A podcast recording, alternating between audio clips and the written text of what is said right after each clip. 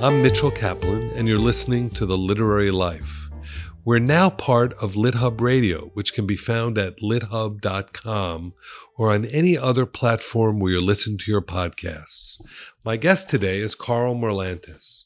Carl graduated from Yale University and was a Rhodes Scholar at Oxford before serving as a Marine in Vietnam, where he was awarded the Navy Cross, the Bronze Star, 2 Navy Commendation Medals for Valor, 2 Purple Hearts, and 10 Air Medals.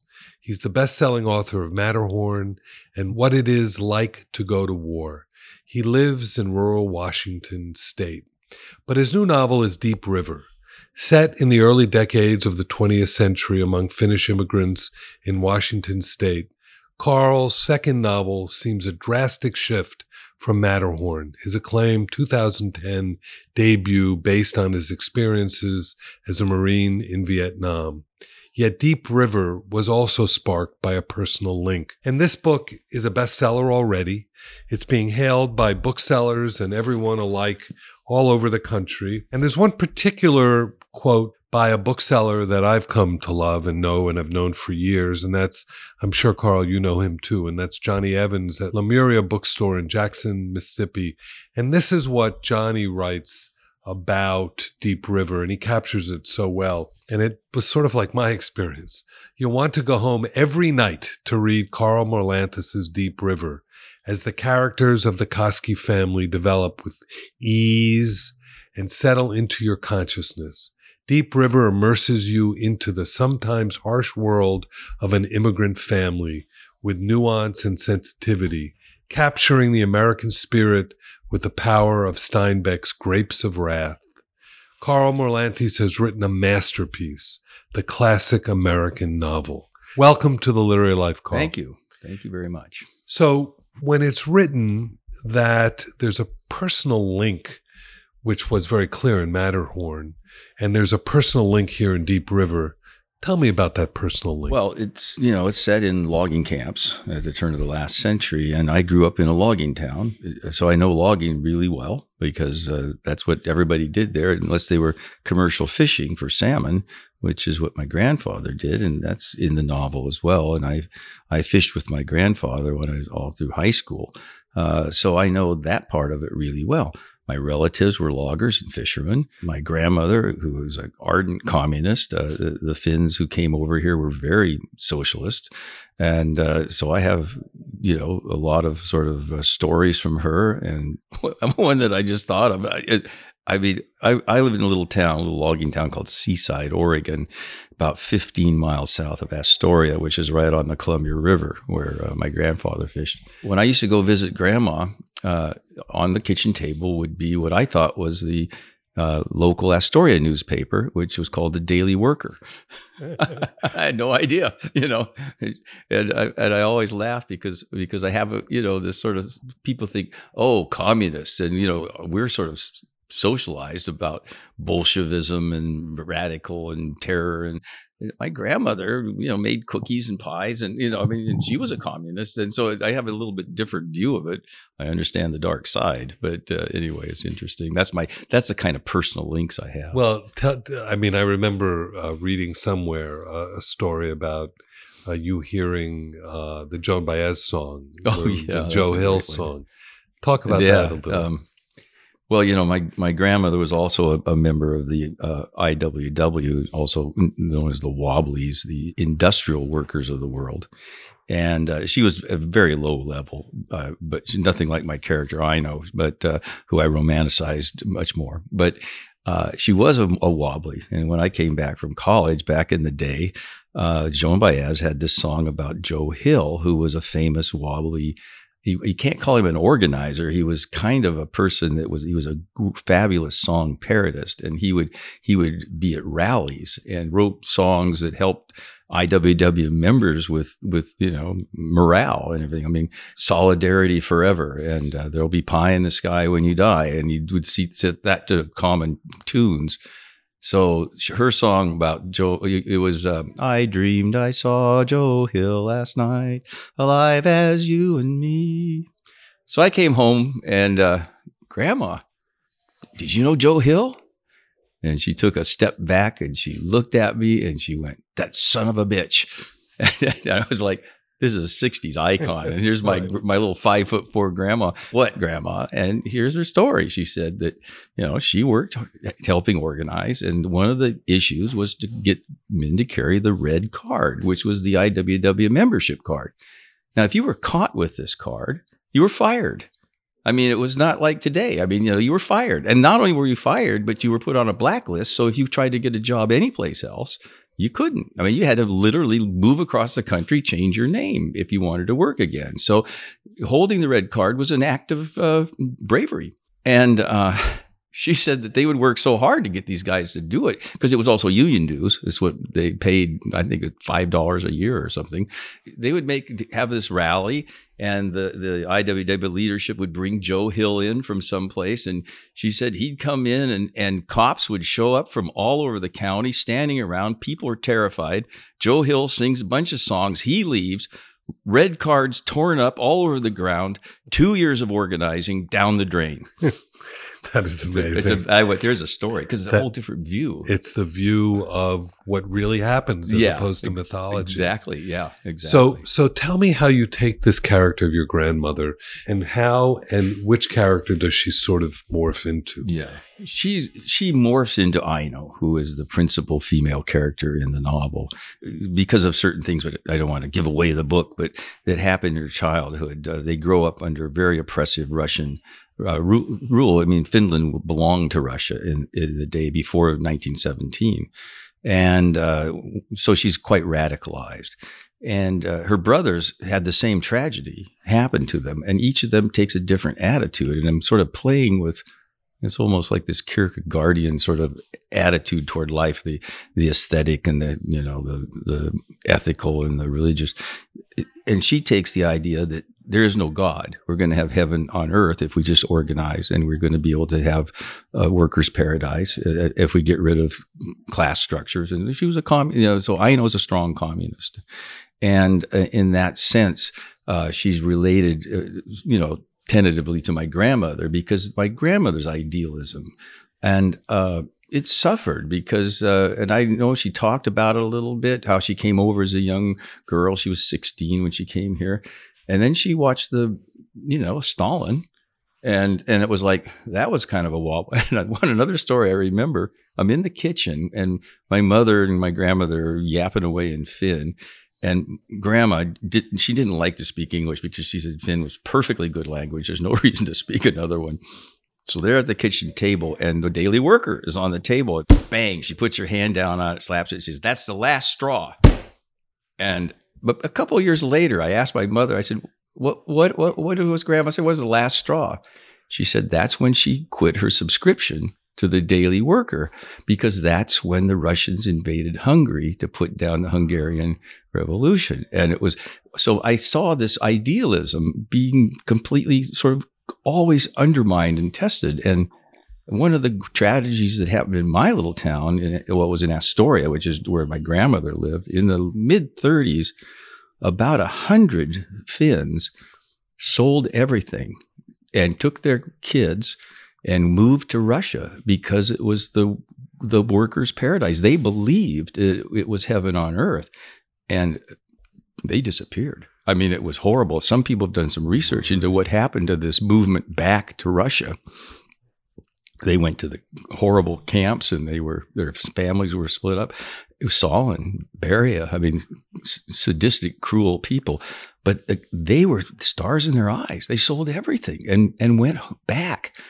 Sorry, you know. So well, I have stories. You have stories like that, but it's also interesting that your grandmother was not dogmatic. That she kept her idealism with her the whole time. So when she saw wrong, she reacted against it. She did. And one of the things I do laugh about is when I was going to Vietnam, you know, I'm in my Marine uniform and I have to say goodbye to grandma, you know, and she looks at me, she says, "I don't know why you're going over there and fighting for Wall Street millionaires."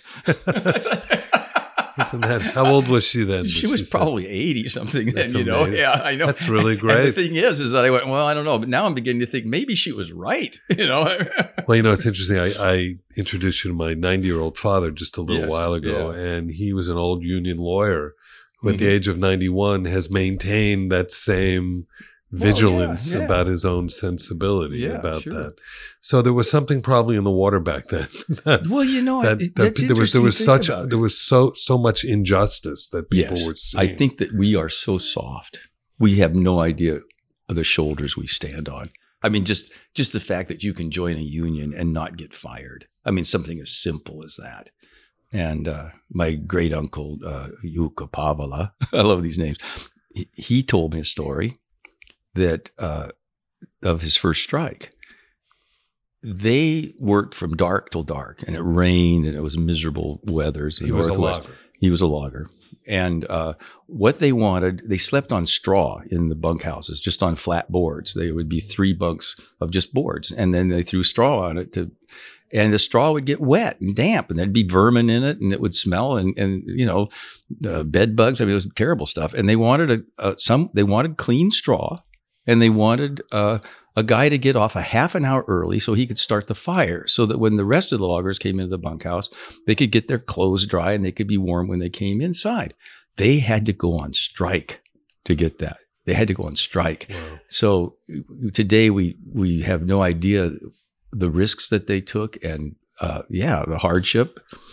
They were making $1 a day and they were dying, you know, because they had to put food on the table. So I really admire them. Tell so many of us that don't have firsthand experience with what you experienced growing up. Give us a little bit of a flavor, and you should read Deep River if you really want a flavor of it, but tell us about what you admire in those early settlers, in those loggers who came over, lived a very rough life. What was it that you saw as a young man? I mean, it wasn't just then. I mean, when I was growing up, a little tiny town, there were 60 kids in my class. 5 of my friends' fathers died in the woods. Cables go flying around, logs roll. You know, I mean, it's dangerous, dangerous work. I think it's the most dangerous profession. Fishing comes next. And back in the day, these people, you know, 5 foot 10 inches tall, they're cutting by hand. Axe and hand saws, crosscuts, trees that are 14, 16 foot in diameter. And again, one of my great uncles who logged back in the day said sometimes it took him 2 days to get the tree down and bucked. I mean, that means cut to length. Right. 2 days of work. And when I was researching the book, a woman had analyzed the inputs and outputs of a typical mess hall, dining hall at a logging camp. And she figured out that the average logger burned 16,000 calories a day. Oh, my. I mean, okay, that's Michael Phelps level, right? I know, exactly. And because they worked constantly, so hard. Hour after hour after hour in the cold, in the rain, to put food on the table. I mean, you know, it was very brave and, you know, heroic even. But the irony, no more old growth forests. Right. I mean, what an irony that heroism has left us with nothing. Yeah. And I know they didn't think twice about it. I mean, you know, there was no environmental consciousness. Right. They were just trying to make a living, and they came from poverty, so they saw the woods. So what happened in the town when you were there? When you were growing up, when the town was. Oh, well, it was booming. It was old growth. I grew up in the 50s and early 60s. Right. I was in high school in the 60s. And now your father was a high school. Yeah, but to my chagrin, he was the high school principal. Yeah, I mean, he was a school teacher. He was a World War II veteran, and he drove across the mountains to get his degree to teach. And then it ended up being the principal when I went to high school. It was like, oh, God, the ignominy of that. You know, but no, I mean, when I was I can remember being in grade school and feeling the floor tremble as the log trucks went by. Right. One log. They couldn't carry more than one log. Today they carry 35 or 40, same size truck. And they would roar through town because they got paid by the load. They didn't get paid by the hour. And no one got in their way. And you know, everybody basically worked in the woods or supported people that worked in the woods. That was the town's economy. And so I definitely grew up, you know, around that sort of old growth. I think that the peak cut in Clatsop County, which is the county at the very northwest end of Oregon, was in 1972. That was the peak. That was the peak. So because the early loggers had to log near water. You had to get the logs, and these are big logs. I'm not kidding you. I mean, right. It's hard to imagine. People think that the guy on the cover is a child. That's not a child. That's a full-grown man because the log is so big. But where was I going with this? The logging. The peak growth. Yeah, that's right. And what happened is that as technology increased, changed, chainsaws. I mean, instead of 2 days to take a tree down, 2 hours, 1 hour. I mean, and then railroad logging, and then high lead logging, then helicopter logging. You could get further and further into the hills and into the forest to get the wood out. And so we kept cutting old growth because we kept changing technology, and we could keep getting it out. And then it wasn't like another industry where you tailed off. It was gone. And it's like, and I often wondered if economists have some way of trying to figure the value of something, because there's a whole bunch. When I was a kid, they would leave spruce in the woods if it didn't have 12 grains to an inch. That's guitar top quality. Right. But they said, no carpenter would touch that stuff. And the house I live in is, the walls are made of knot free, vertical grain Douglas fir. It was cheaper than sheetrock. Amazing. Because it was so much of it, of course. But then it was gone, and now, so what's the value of that? See, and there's no way that supply and demand. What's happened to those towns now? Well, basically, my town became a tourist town. It's got a wonderful beach, right. And there's still a little logging, a little fishing. It's nothing like it was before. So they become retirement communities. Astoria is becoming a retirement community. Beautiful old Victorian houses that were going for $100,000. Now they're way more expensive. But in the 90s, people discovered these towns where there was no work. Well, sure. If you have a check coming from the government or a pension, then you move in. So it became tourist and retirement communities. Yeah. So for those who haven't read the book yet, give us a little sense of the scope of the time. Mm-hmm. When does it start? You take the family all the way through what? Yeah, there's an early incident, which is actually sort of almost an introduction to the story, that starts in 1892 in Finland. The story of the family, the brothers and Aino, really begins around 1903, when she becomes radicalized and then gets involved in the first failed revolution against the Russians. And she immigrates to America, and then it goes through 1932 and the co-op era, the beginning of the Great Depression, World War I, that time period. And I really do think, and it's not an overstatement to make the comparisons to Grapes of Wrath. It's of a different place and a different community, but it's deeply American and deep. It tells the story of the history of this country and the hard scrabble folks who not only that, but didn't give up. The recurring issues, immigration. We still deal with immigration. What is an American? I mean, when do you stop speaking old country language, as we called it, and just start speaking English? Or when do you change your name from, Ilmarie to Elmer? I mean, that kind of stuff was going on even back then. This leads me to something, and I'd love you to talk about it, that you use Finnish mythology very masterfully in this novel. Thank you. Just the way you use mythology masterfully in Matterhorn as well. What is it that why is mythology? Why do you find mythology to be such a useful tool, which infuses your work? Well, this is my view of mythology. It is not original to me, but a myth is like a culture's dream, and dreams are important to explaining and understanding what's going on in your individual psyche or in an individual culture. And these myths, these stories, are the ones that stuck with us. The others have been pruned away. Now, there's a reason why this symbolism is important and stays with it. We may not know the reason, but we still keep it. I mean, and so it reverberates, in my opinion, in the unconscious of everybody that is associated with it, including all the readers. And so I'm very much interested, if I'm using a symbol in my literature, that it reaches a person at as deep a level as possible. And the use of the mythology does do that. It does, in fact, I guess you could say, trigger similar feelings and imagery, because it's all part of the same big psyche. I'm very much into Carl Jung and the collective unconscious and all that. And Joseph Campbell is very important to my reading.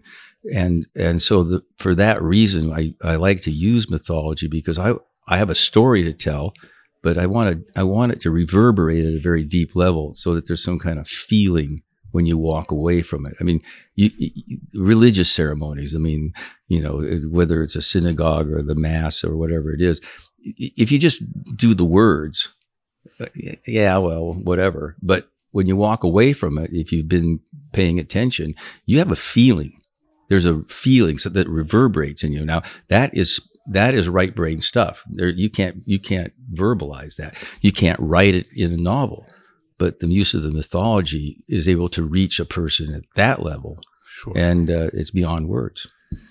And the book that you refer to of Finnish mythology is and I don't know if I'm going to pronounce it correctly. Go for it. It's called the Kalevala. The Kalevala. Yeah. The Kalevala. The Kalevala. And that is the book that encapsulates it's actually a lot of Finnish mythology. It's actually a very interesting story, because it was very important to Finnish independence. There was a man named Elias Lönnrot, who was a Finn, but he was a Swedish-speaking Finn. About 15% of Finns speak Swedish, because it belonged to Sweden for a long time before the Russians beat the Swedes and then, you know, took it over. He was a doctor, and as a young doctor, the Russian government would assign you to districts that no one wanted to go to. And Kaleva is a district in the very far east part of Finland. And when he arrived there, mid-1830s, and I actually saw this. I saw two old men. They would grab each other. They would link each other's arms and look at each other in the eye and sing songs to each other.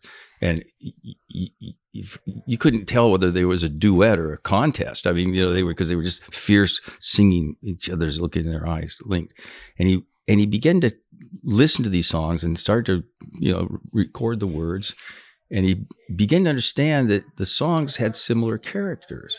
And so he began to see that these old songs, which are pre-Christian, they'd been there for a long time. And modern scholars think that they were probably left from very powerful shaman that got into the history of and then into the mythology. And it's very important because it's very Finnish. The Finns don't have Indo-European pantheon. They're not an Indo-European speaking people. They have more like Native American spirituality. There's river gods and wind spirits and shaman, which are in this and book. Deep River refers to this. I mean, each of my characters, in fact, refer to characters in the Kalevala. And the title itself seems to be it does. Deep River is more sort of involved in the sense of the Columbia River and rivers and salmon. Right. And again, I'm using it to just evoke a feeling. And I also kind of like the just a nice title. I mean, well, there's a wonderful spiritual, I think it's called Deep River. So that became, he wrote him down, and it was very important to Longfellow. I mean, the Song of Hiawatha uses the meter of that. Da, da, wow. Da, da, by the shores of Gitche Gummi. The Kalevala has got that same kind of meter. In fact, a lot of Norse myths have that meter. And what happened is that Finns began naming their children after these characters in the Kalevala. And the Russians were trying to stamp out the Finnish language. They were called Russification. And so you couldn't deal with the government. You couldn't do business with the government. If you did it in Finnish, they would force you to do it in Russian. Well, this was a truly Finnish epic. It's like the Tain for the Irish. It's like the Song of Roland for the French. And so it became a very important part of the Finnish resistance and national character building. There was no nation. There's never been a Finland. until 1917. There were Finns, right, but there was no Finland. And Sibelius, much of his songs are Kalevala-based songs. Boy, it's so fascinating. Yeah, it's really interesting stuff. So really interesting. And it's interesting to see what infuses Deep River, you know, I mean, and it comes with that background that you bring to it. You know, what's also very interesting is that your novels are long. You write very long novels. Yeah.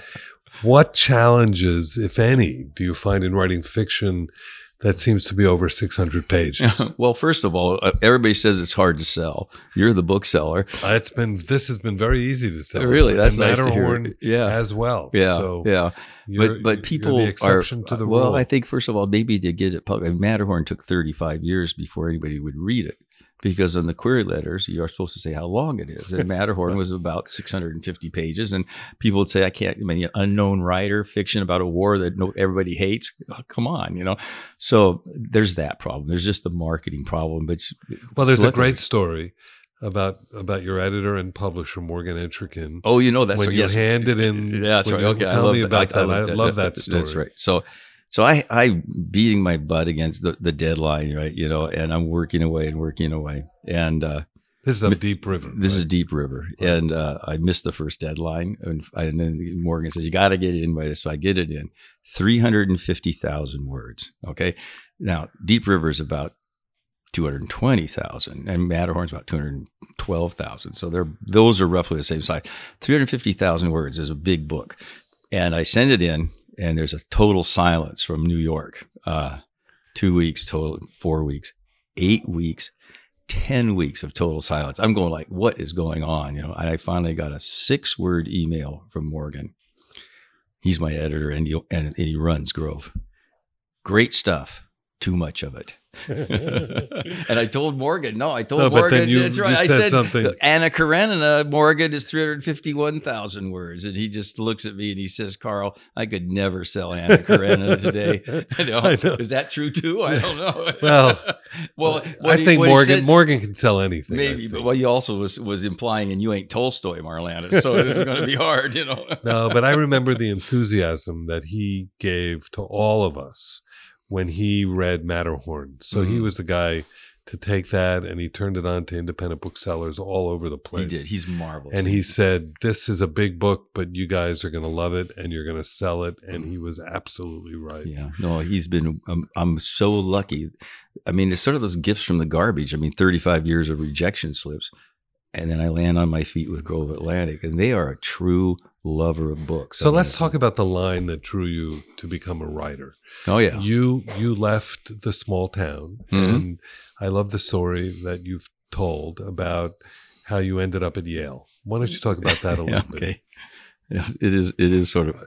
So in my town, I mean, if you went to work in the woods, you were making, you know, $13 an hour setting chokers. I mean, that's today like $60 an hour. I mean, and friends of mine would be, Carl, why would you go to college? What would you do that? You know, I mean, it's crazy. You know, you have to pay money to do that. You know?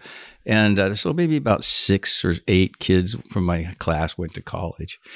And so, you know, but I always was going to go to college. And my brother came home from Oregon State. He was an all-state football player, and he played with Tommy Prothrow. He was a good quarterback.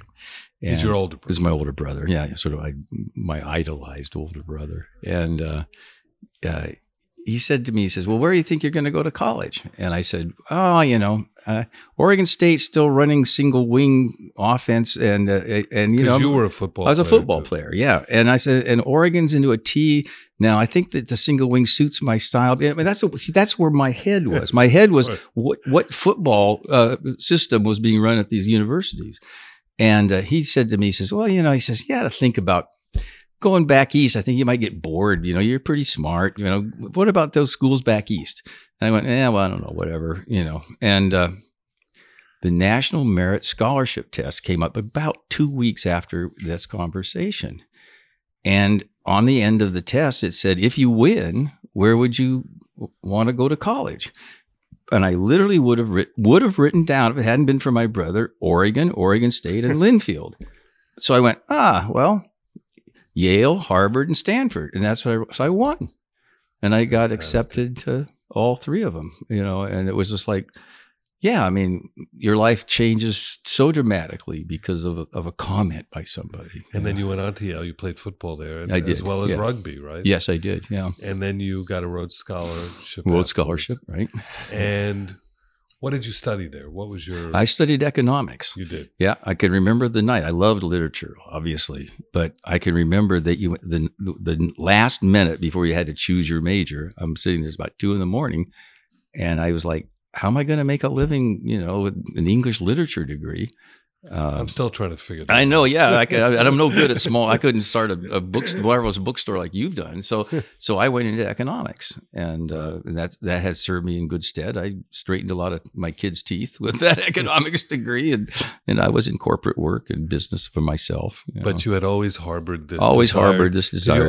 You always harbored a desire to write. Oh, yeah. I mean, So who were you reading in those days? Which were the influences on you? Way back. Yeah. Yeats, because of the local librarian, Mrs. Whitty, she would send away. She'd talk to me, and she'd send away to the book. There was something called the bookmobile, and she would write a letter to Salem and say, "We want to bring in." And she gave me The Celtic Twilight by Yeats, and I was into Dr. Seuss.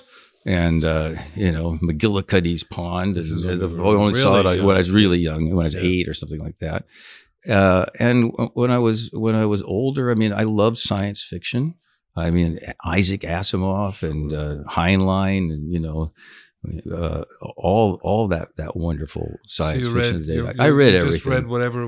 I did. Which is how readers develop. Well, to be able to read whatever. There's a wonderful captures your plans. There's a wonderful thing. I read this. Miles Davis was talking to somebody, and they said, "How do you become a great jazz musician?" And Davis looked at this guy and he said, "Listen, listen, listen. How do you become a great writer?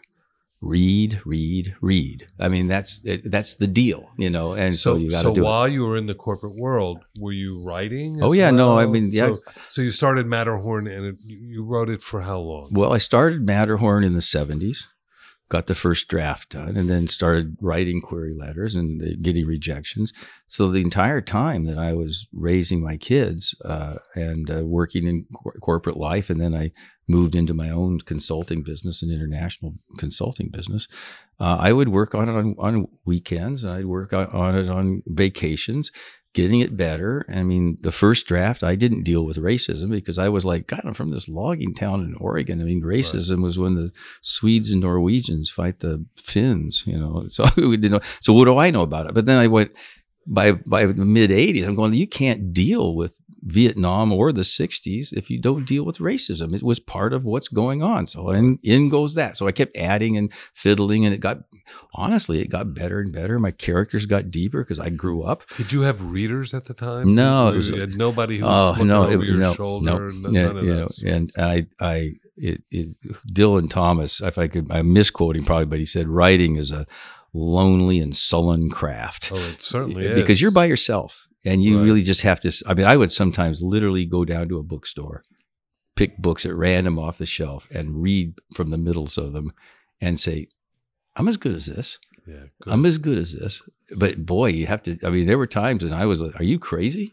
I mean, if you keep doing the same thing and it doesn't work, then you're crazy. And for those who don't know, what you did, Carl, is you drew upon your experience in Vietnam because you left your Rhodes Scholarship after a year or so, I think. After one term, and you enlisted. Yeah, well, it wasn't quite like that. It was I enlisted just after I got out of high school, and I got into a program that only the Marines have called PLC, Platoon Leaders Class. You go to boot camp, and if you survive, then they put you in the Marine Corps Reserve, and you go to college I was a Lance Corporal in the Marine Corps Reserve. Then you go back in the summer. So while you were at Yale, I was in the Reserves. Yeah. And so that when I got the scholarship, I wrote the Marines a letter. I didn't think they'd let me go because that was 1967. They were really short of junior officers, infantry. And they said, great. So an honor, happy to have a Marine at Oxford. We'll get you later. So I went to Oxford, but I felt guilty. I mean, and the war just tore me apart. I mean, the war was wrong, but I had friends, five boys from my high school died in Vietnam, tiny little school. Yeah. And guys that I had gone through boot camp with, they were going over there. And at the same time, it was the classic two moral goods, because if you have a military that decides whether the war they're fighting is right or wrong, you have a banana republic. Right. I mean, you swear to uphold the Constitution, and this was a duly elected president, and the president said, we're going to go fight this war. So, yeah, that's good, right? And then on the other hand, it's like, this war doesn't look like World War II. Well, you were so articulate in the Ken Burns documentary on Vietnam. Yeah. Hearing your voice there was very important for me. Oh, thank you. I was younger during that period, right, but it affected me greatly as a kid growing up. And to hear you, who had served, have that understanding that you had was really, really important for so many of us. It maybe only took me 30 years to get there, but no, I'm sure. I knew what I was facing when I went. I did. Yeah. I can only imagine, but we're so glad that you took those lines. We're so glad that you did what you did. I mean, you ended up with two remarkable books, each of them classics in their own right. What I'd love you to do is if you would select a little passage from Deep River so that our listeners will get a sense of what they have in store for them. I would love that. There's a character. Ilmari is the older brother, and he sort of reverberates the magical blacksmith from the Kalevala, Ilmarinen, who builds the magic Sampo, which is this mill that grinds out prosperity. And he's Aino's older brother. But there's another very important character, Vasutati, who is an Incel Indian and a very old woman who's a shaman herself. And she moves Ilmari from traditional, fire and brimstone, Finnish evangelical Lutheranism to a more mystical Christianity. That's kind of his character arc. And this is the place where he first meets Vasutati, and he's leaving his friend Ulikko's house, and he's borrowed money from Ulikko to start his blacksmith business. He said goodbye to Ulikko and set out for Ilmahenki. That's his farm. He passed the grave of Ulikko's wife, buried next to a copse of dogwood. Ulikko had asked him to read the burial service.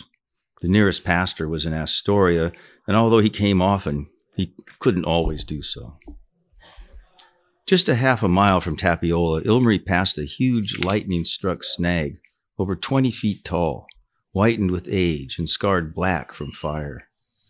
Ilmari thought of God's wrath, striking down from heaven. Why would God make a man prosperous enough to lend someone money and then take away his wife and baby? And why would he give and then take away Ilmari's own baby brother and two sisters? And why was there hell? He thought of burning, screaming with pain forever. How could God be so cruel? But he had sent Jesus to save him, so he wasn't cruel. He was just. He decided to stop thinking because no one should question God. When he reached Ilmahenki, he saw a figure standing on the far bank, barely observable against the wall of the forest that covered the high hills across Deep River to the north of Ilmahenki. It was Vasutati, the name given to the old Indian woman by the Finnish immigrants. It meant Auntie Basket. Every 2 or 3 weeks, Vasutati made the rounds of the farms and the logging camps selling her hand-woven baskets. She was the last of the Inisal Indians, a small tribe of Chinookan speakers who had lived on Deep River until they were decimated by European diseases. Ilmari hesitated, then raised his hand in a tentative greeting. She stood there for a moment, and then she too slowly raised her hand. It seemed to him that the distance between them, the river itself, shrank to nothing, and he was captured by dark, solemn eyes. Then the woman turned into the forest and disappeared. He continued toward the house in the twilight, puzzling over the incident.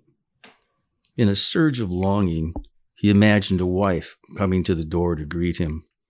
He sighed and went in. The house had no curtains on the windows, no cupboards to hold Sunday dinner dishes, and no furniture other than the utilitarian wood chairs. The knitted wool cap that his mother had made him 6 years earlier hung tattered on the wall. A good wife would have been embarrassed to let him out in public with such a rag on his head.